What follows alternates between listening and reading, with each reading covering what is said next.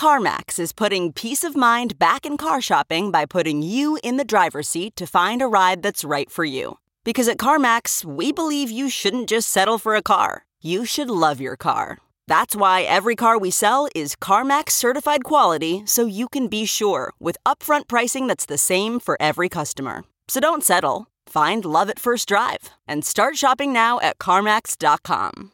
CarMax, the way car buying should be. Worried about letting someone else pick out the perfect avocado for your perfect Impress Them on the Third Date guacamole? Well, good thing Instacart shoppers are as picky as you are. They find ripe avocados like it's their guac on the line. They are milk expiration date detectives. They bag eggs like the 12 precious pieces of cargo they are. So let Instacart shoppers overthink your groceries so that you can overthink what you'll wear on that third date. Download the Instacart app today to get free delivery on your first three orders while supplies last. Minimum $10 per order. Additional terms apply. You're listening to the Hash Headlines on the Coindesk Podcast Network. Get caught up on this week's top stories from the Hash crew. And just a reminder Coindesk is a news source and does not provide investment advice. Monday's top story. Woohoo. All right. We're going on over to Galaxy Digital Land. They have abandoned their $1.2 billion plan to acquire crypto custody firm BitGo. Their crypto focused financial services firm says BitGo has failed to provide financial statements by the July deadline. So we'll remember that the deal was announced in May 2021. It was supposed to be closed by the end of the year. BitGo was required to send audited financial statements for 2021 by July 31st, and they did not do so. So the deal is kaput. Wendy, I'm going to throw this one down to you. We do look so nice and yellow in this column here on the left hand side of the screen. I love it. We should match more often. Wendy, what, what do you make of this news this morning? Well, I would like to say I'm happy to be back with you guys. I missed y'all. I think that this is going to be a common thing that we're going to start to see even though Bitcoin price is starting to appreciate in a positive aspect, we have the ETH merge coming. Everybody is so excited. People are getting euphoric again. We still have to remember that we're in a bear market.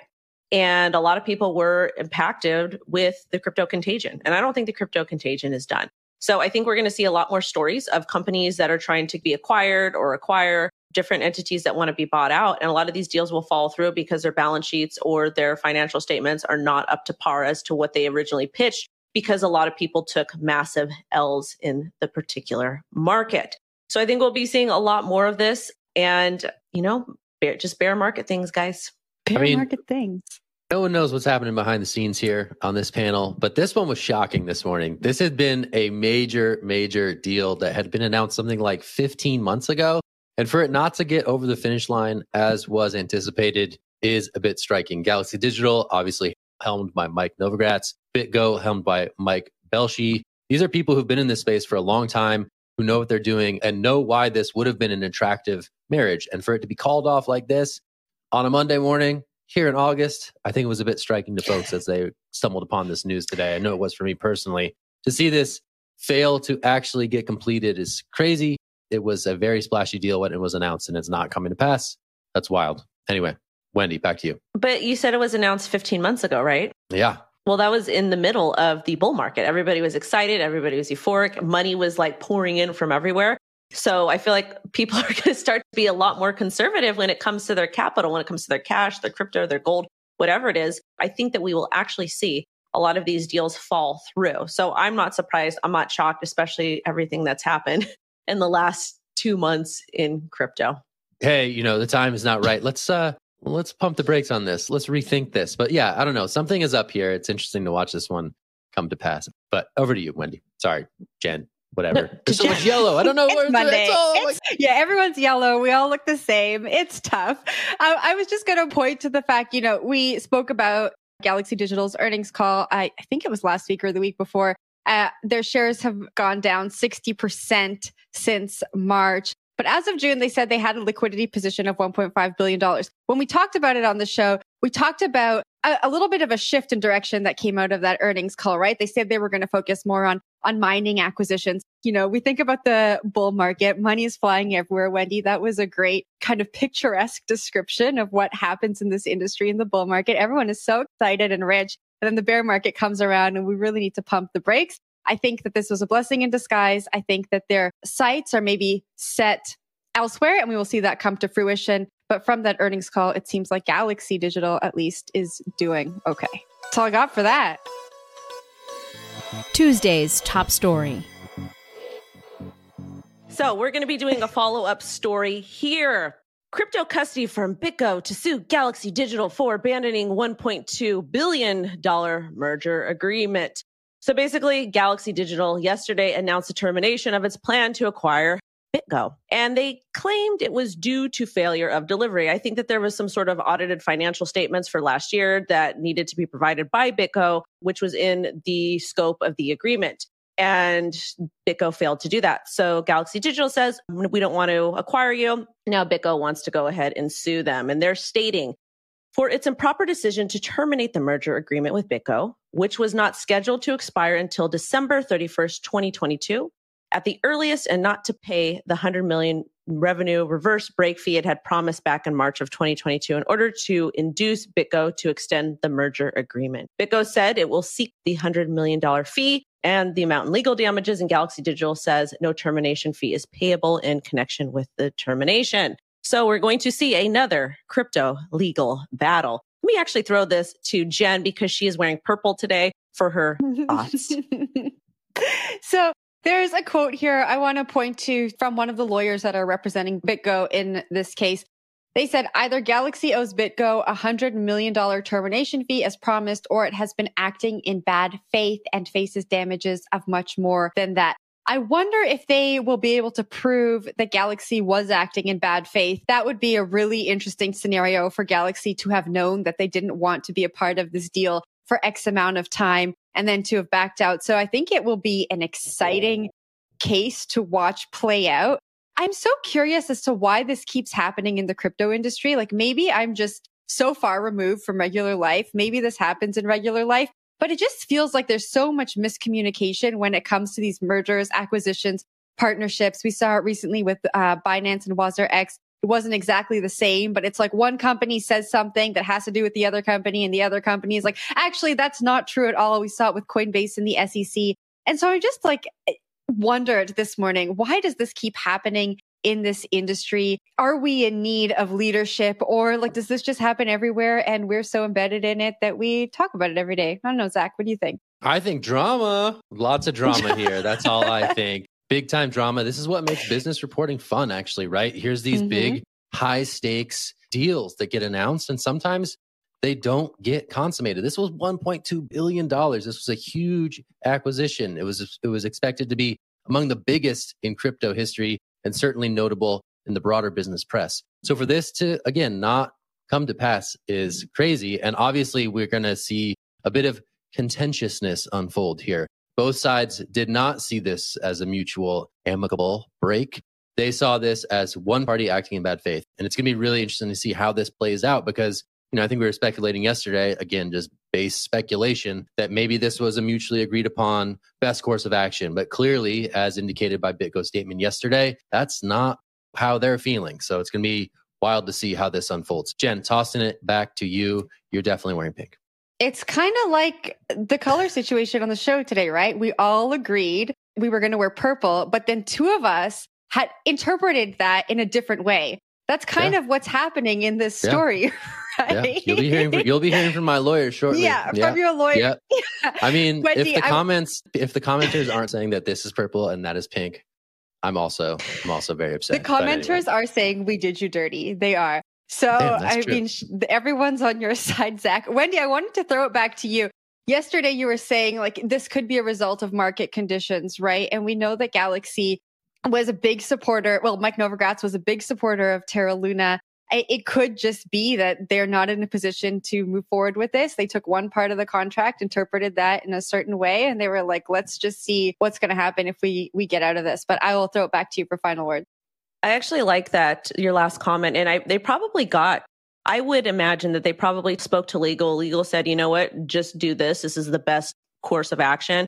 is to just end up having to possibly break the deal and maybe pay the 100 million instead of acquiring it for the 1.2 billion dollars because that's a really big price discrepancy there. So I think that's exactly what happened and I wouldn't be surprised if the business was just not as profitable or just didn't make sense for them to acquire in this bear market. But the last thing I want to add is I just don't understand how these big companies especially in crypto don't plan for bear markets and they're not kind of hedging. Fair Doesn't enough. make any sense. Fair enough. Wednesday's top story.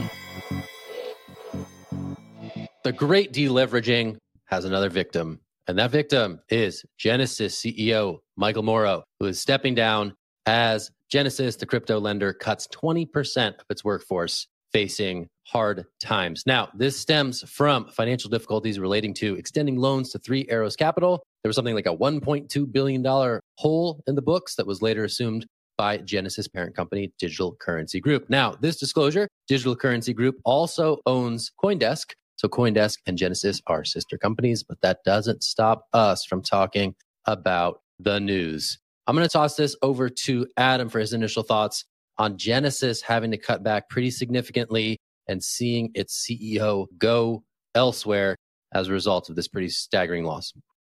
I mean, I think that what we're seeing here is the kind of the other shoe that's starting to drop in some of these uh, some of these companies. You know, we've already seen it from companies like Voyager and companies like Celsius. Well, mostly companies like Voyager, uh, not so much Celsius yet. Uh, you know, I mean, ultimately, these are big bets that these companies made. If they had paid off, they would have been geniuses. They did not pay off. Instead, they blew up in their faces. And so this is just naturally what happens. Honestly, a $1.2 billion loss and all you're doing is leaving the company. I feel pretty good about that. That seems like a, like a less worse, uh, you know, outcome than certainly you could see from something like this. What do you think, Wendy? I'm very sad. The entire market and all the layoffs, all of the crypto contagion has just made me really, really sad. Another thing that's kind of problematic to me, like I understand that there's these big losses and these big holes, but at least I think that we should kind of keep people employed. Like bear markets are for building. They're for building. That's how I was able to build my channel successfully. I know so many other people that have built great things. But if we keep letting talented people go, how are you going to be able to build and grow when the next bull market hits? Either way, I'm just very sad. Jen. You know, when I read this story, I thought about the Do Kwon interview we spoke about this week. You know, so much of this happened because of the Terra Luna contagion. And just thinking about that interview and thinking about him saying, well, I didn't know this was going to happen and kind of shrugging it off and not really acknowledging the human element on the other side of this. You know, 52 people lost their jobs at just Genesis. This is 20% of the company. It makes me sad, Wendy, you know, and I think we can say that, you know, a lot of these companies didn't properly prepare for a bear market, but I think they also didn't properly prepare. They also maybe didn't think that we could have contagion to this magnitude kicked off by such an event that, you know, no one expected. And so it is sad. But Adam, I'll pass it back to you. I think I saw your hand go back up. Yeah. So I think that there's a couple of different things here. One, you can talk about individual impacts and you can talk about what happens to individual human beings. And that is very sad in large circumstances. Honestly, though, I'm pretty happy to see the failures that we're seeing. I hope we see more of them. I don't hope that because I like failures. I hope that because the reality of it is, is that that's the way that we make progress is that companies come along and some overextend and some underextend and the ones that overextend and the ones that underextend, right? You judge the environment wrong. And then the market says, okay, no, you were totally wrong about that. Go do something else that's more valuable, right? So like the, the process by which this stuff clears and kind of the, all the garbage that's in the space clears, that happens at a systemic level. And it's more like you can think about it like water flowing, right? Again, like it's not like this stuff is finite. It, the opportunity will always be there. It's just a question of what's the vehicle that we're using to chase that at any given time. And if these things aren't allowed to fail, then we wind up having companies that aren't doing a good job, but are sucking up resources, sucking up talent, and really doing nothing useful with it. So again, it's better that we try a lot of stuff. Some of it fails. We learn from that and we go on. Wendy, back to you. I definitely agree with that. It's just very hard for me because so many retail investors were hurt and so many people Totally. had their funds left on exchanges, myself included. Me, I'm fine though, it doesn't matter. But I, one of the things I do want to say is this just goes to prove to the SEC and to any of these ivory towery third party bodies that just because you're an accredited investor, an institutional investor, doesn't mean that you're more well able to invest in the current market because we're seeing this now with all these institutional investors and these accredited investors taking these massive losses, just like retail. Yeah. I mean, again, just a big, big black eye for crypto lending, right? We saw it on the retail side with Celsius and Voyager. Here, this is a pretty big one for the institutional side of the crypto lending market to see these cuts happen, certainly significant. Last And, word to I Adam. mean, yeah, just before we move on, like I think that the the other takeaway is how well decentralized lending performed, how well the over collateralized, less leveraged platforms performed. To the extent you were decentralized was to the extent that, except in some very uh, you know small circumstances, this didn't really affect you in the same way. So again, I think that what we learned is that those centralized risk taking attributes that come with plays like like these big lenders that are out there, they just have risk because they're willing to trust people. They're willing to say, hey, you guys look like you have a lot of money. So, okay, let's do this, as opposed to MakerDAO, where they're like, okay, put up 150% collateral for the money you want to borrow from us. And hey, we're good. You know, so long as you maintain that ratio. Anyways, we have to move on, but it's a, it's a fascinating story. Thursday's top story.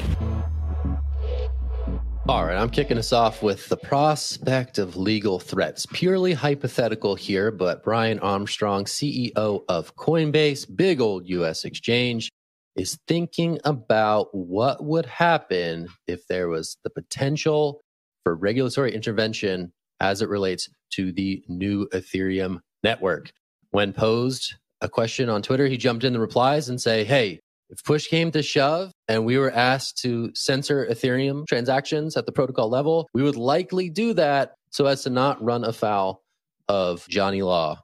Rational response, potentially big picture thinking, but certainly a conversation that is taking place quite loudly in the wake of OFAC sanctioning the entirety of the Tornado Cash protocol, causing some people to be alarmed so that future actions may go even farther. So this is uh, this is interesting always to see the CEO of a major uh, exchange in the space get into the comments on Twitter. I think that is a feature of the space. It's relatively flat in terms of people getting involved and talking and sharing their opinions. But the big picture here is, hey, don't want to run afoul of the law. And if it came down to it, we're a company. We have to protect our corporate interests. And that's what we will do. I'm going to toss this to Adam for his thoughts on this latest news from Coinbase. It's an interesting piece of news. I think more so in that it really kind of draws us back to the philosophy of cryptocurrency. That philosophy basically says that this is not just a better way to do things. This is sort of a fundamental reorganization of how things can be done and of how things perhaps should be done in recognition of those new realities. So this is a tension that I think that we're going to see increasingly as we go over the course of the next couple of years and as Ethereum clearly rises as an increasingly important force, not just in the world of collectibles, but also in the world of finance. One of the things about Ethereum that my sense is, at least, uh, you know, as someone who really don't consider myself a Bitcoiner or an Ethereum fan, anything like that, I'm in general a fan of these technologies, but it's hard to, you know, really do anything other than just recognize what's happening right now. Right now, what I think we're seeing is we're seeing that the Ethereum ecosystem, which has been much more comfortable with government oversight, has been much more comfortable with uh, you know the types of controls and the types of requirements that really a lot of people in the world of Bitcoin have not been. This is the challenge: is that as you become more important, it becomes harder to resist the pressures that naturally come upon you to be compliant with sort of the rest of the world, right? And in a world of, you know, Bitcoin, Satoshi Nakamoto, there is no founder. Nobody knows anything about anything. There are no companies who are systemically important. Like you can see that Bitcoin has given up a lot to keep that robustness that has made it so that this type of stuff doesn't really matter in the same way. Ethereum has gone the other direction. And so it's both an opportunity and a challenge for them. But it's not at all surprising to see these types of moves from, again, publicly traded CEOs. You know, I mean, like that is, there's a ton of responsibility that falls on you when you're in one of those positions. And so this just seems like it's the only possible answer that you could give because otherwise you're basically saying, you know, that either we're going to, you know, that this is going to ruin parts of the ecosystem or we're going to shut down parts of our own ecosystem and then be less competitive as a result of being in these jurisdictions. So it's not surprising. It's a little bit disappointing to see, but I think it's a big issue that Ethereum is going to have to deal with over the course of the next couple of years. Jen? Yeah, I was also not surprised by this. I mean, and also kudos to Brian Armstrong, who's just so willing to get out there and share his opinion and be so publicly outspoken about a lot of the things we talk about in the space. I think him choosing to rather shut down staking than enable on chain censorship is not surprising coming from him. He's shown that, you know, he is driven by that foundational ethos that you were talking about, Adam. But at the same time, he really needs to be on the right side of regulators. Coinbase has definitely been in the spotlight lately there's the insider trading case. The SEC is looking at them for a bunch of alleged securities that are on the platform. And then if you remember last year, they shut down their lend product because the SEC threatened to sue. So I think, you know, Coinbase really can't afford to be on the wrong side of regulators. And so again, not a surprising tweet. But Zach, back to you. Or- yeah, I mean, I think with the proof of stake transition for Ethereum, right, it's a whole new way to secure the network. And there is the emergence of some very large validators, some of which are exchanges themselves. And I think there are sort of uh, concerns that those are entities that may be censored, sanctioned, or otherwise inhibited from carrying out um, an uncensored transaction history on the Ethereum blockchain. So these are some of those big picture questions that you often hear sort of bandied about in the debate with between proof of stake and proof of work, which are two very different competing versions for how to secure a network. Ethereum heretofore has been proof of work, but this is a big shift, obviously, to proof of stake. And it introduces sort of these game theoretical, weird things that have to be reckoned with when it comes to nation state level attacks on this network. And I think to Adam's point, you know, that exchanges are sort of becoming bigger and bigger validators of the new Ethereum is something that potentially has ramifications down the line. But we will wait to see what those ramifications are, and I'm sure we'll talk about it then. You've been listening to the Hash Headlines on the Coindesk Podcast Network. We would like to hear from you. If you have any questions or comments, please reach out to us at podcasts at coindesk.com, subject line The Hash, or leave us a review on your favorite podcast player. Thanks for listening.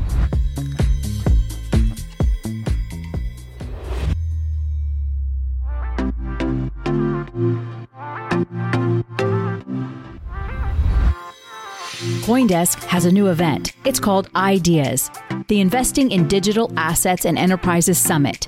It facilitates capital flow and market growth by connecting the digital economy with traditional finance. Join us for a 360 investment experience where you can source, invest, and secure the next big deal in digital assets, all in one place. Use code HASH20 for 20% off a general pass. Register today at coindesk.com forward slash ideas.